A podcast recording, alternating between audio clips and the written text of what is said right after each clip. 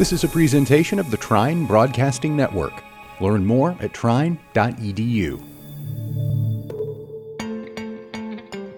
Hi, everyone, and welcome to the Onliners Podcast, a podcast that dives deeper into the exciting world of online education, featuring myself, Kirsten, and my colleague and good friend, Cody. Hi, everyone. We are two higher education professionals at Trine Online, a team within Trine University located in Angola, Indiana. Thank you for listening. Hello, and welcome to the Onliners Podcast. We apologize for the delay in episodes, and we are excited to be back. We are also excited that we have a new team member, Andrea Bierman, who has joined our Trine Online team as the Director of Instructional Design and Development. Andrea has been assisting us with writing episode scripts, so we will hopefully have more content for you each month. Today, Cody and I will be talking about different ways to engage students in online courses. Throughout this podcast, we'd like to provide you with some new strategies or give you hope for the strategies that you are already implementing in your programs. We have collected research from several scholarly sources along with some educational websites to bring you a short list of ways to engage your students and excite them about your online course. The first is to establish a presence in the online classroom. I think there's this idea that online classes will be easier to teach and require less effort. But if anything, they really require more effort because online courses are technically open 24 7 from the day they begin until the day that they end. It is vitally important that instructors connect with the course frequently so that faculty presence is felt by the students. Here at Trine, we ask that faculty engage in their courses five or more days a week. The next thing we discuss often in our courses is the use of effective feedback. Feedback is very important for students because it's a way for instructors to communicate what students are doing well and where they can improve to be more successful in the course. Effective feedback should be helpful and timely. Feedback that is not delivered until the end of the course is not really helpful or timely. Feedback can be given using audio, video, or written. Studies show this helps students better connect with the instructors and feel less isolated. Oftentimes, you won't need to look any further than your university's learning management system to do this. If you are looking for something with more bells and whistles, you may consider using a third party plugin or other web based technologies. If you are unsure where to start, consult with your instructional designer if you have one on staff or with your Center for Teaching and Learning. Discussion forums are also important for online students as they need that learner to learner interaction with other students and even with you, their instructor. Some programs require discussions each week of the course as it's the primary way for students to get that learner to learner interaction with students. Discussions can be lively when they are done correctly, but if you are just checking that box, they will probably be boring and ineffective. Here are a few ways to liven up your discussions. Have you ever used pictures in your discussion forums? What if you had a discussion forum that was entirely post of pictures and students replied to each other's pictures stating how it was related to coursework? This allows for applying concepts and requiring a deeper analysis and comprehension of the topics. Or maybe students develop infographics based on the discussion topic for the week. This allows for creativity but also puts the students in charge of what they want to represent from the lesson. This shows you, the instructor, what was memorable from the course materials? Students could also create a video where they have to explain a concept with materials they have on hand.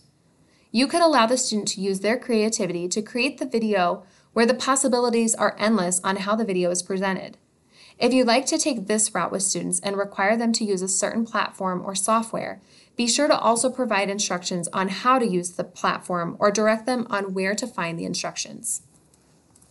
So now that we've reviewed some of the most common forms of engagement at Trine Online, let's dive deeper into new ideas and strategies. One study conducted by Puritan and Burke in 2020 offered four types of engagement skills, emotional, participation, and performance. The goal of the study was to determine if a particular type of activity engages the five senses and builds suspense and leverages novelty and surprise to captivate students early in the course. This question comes up many times throughout the article. Did the five senses applied learning exercise increase a type of engagement in an online course? Skills are the abilities needed to succeed after coursework is completed, like can an accountant successfully complete an audit? Or can the nurse draw blood? Can the engineer solve problems? Emotional engagement refers to the relevancy of an activity. Assigning a task just to fill time but not meeting a learning objective is not useful. Assigning a task that fulfills a learning objective but the student does not see its relevance is not emotionally engaging for that student. For example, if you have a course that's Intro to Baking and you ask students to fry something, those are both cooking methods, but frying is not baking. It is a silly example, but the students need relevancy. We all need relevancy. Have you ever sat in a meeting and thought, why am I even here? This is essentially the same thing. Participation engagement is social presence, community, and meaningful interaction. This is the discussion forum again, but there are other ways for students to connect without discussions. There are opportunities for peer review, intentional interviewing between students, and group work. Interviewing between students can connect both participation engagement and emotional engagement. For example, in a human resources course, one of the learning outcomes might address the hiring of new employees. As an instructor, you could ask students to select a particular job in a designated industry and interview each other using questions relevant to hiring a new employee. Popular topics in interviews are leadership, teamwork, organization skills, and how to manage difficult situations. This is relevant to everyday life as they begin to interview for jobs, but also creates connectivity. Additionally, many interviews are conducting via Zoom or Skype, so learning how to do that now is a valuable skill. Lastly, performance engagement means that students are fueled by good grades and novel projects. If students are not receiving grades and feedback in a timely fashion, this engagement will not happen. There are always those instructors who do not provide feedback within a reasonable period of time, and it is so frustrating. Have you ever had this happen? Maybe not. But consider this you take your car into a mechanic. They say they will call you in a couple hours to let you know the diagnosis, and they end up not calling back or returning your phone calls for several days. You are frustrated and do not know how to proceed. That's how a student feels without appropriate feedback. So be timely, it helps with student success. These are all great examples, and I know students really appreciate those real life learning activities. And the next source we are going to reference has similar ideas, so I want to highlight the new ideas we have not already discussed. There was, an, there was a study conducted in Australia, published in 2019 by Stone and Springer, that suggested using student demographic data to ensure course content is timed and targeted to your audience. Data can be very helpful as an instructor. It makes sense to use data to educate ourselves about our students. When I teach a class, I love to learn more about each of my students. Learning about your students can help you be a better, more engaging instructor. For example, if I know that Wendy is an HR supervisor, I might provide her feedback on an assignment that can relate back to her career. Or if I know that John is not in a leadership role yet, but has plans to be in a leadership role as one of his goals in his career, I can tailor my feedback to him to help build upon his leadership skills. Each student brings a unique perspective and has a different background. Getting to know your students can help you engage with students on discussion forums or provide feedback on assignments that is meaningful to their goals. Another study that focuses more on video lectures surveyed students in both graduate and undergraduate programs. Overall, students found the pre recorded video lectures helpful in explaining the course, providing valuable connections, and insight into the materials. There are students who appreciate video lectures, but videos aren't always preferred by all students, so it's ideal to have a mix of learning activities to meet the needs of all students. It is important to note that if videos are used in a course, it must also be captioned and a transcript is recommended as well. If captioning software is used, the captions must also be proofread to verify accuracy. Accurate captioning and transcripts makes video lectures accessible to all students regardless of their circumstances.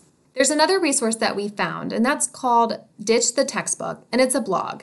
And they provide daily resources for creating more engaging exercises for students. Here are some of the strategies that they provide that might help you. Ask students instead of telling students to do something. Think about the long term results this could have in your class. Studies suggest that current students prefer non routine, interpersonal, and analytical work to the traditional repetitive forms, such as quizzes and posting and discussions week after week in a course. The blog also recommends substance over style. If the strategy does not help learners meet the objective, it is likely not worth the effort. Another thought they had was less focus on asking right questions and more of asking relevant questions. And the last takeaway ends with a quote on mindsets. Students are either renters or owners of their education.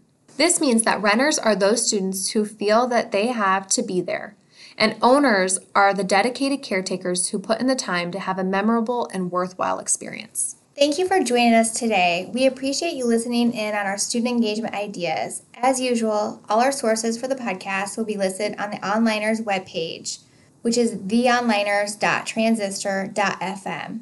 If you try any of these strategies given in the podcast or have student engagement ideas that have worked for you, please share them with us on Facebook at the Onliners Podcast or email us at theonliners at trine.edu. Remember to follow us on Facebook too. We appreciate all of our listeners. We hope you tune in to the next episode.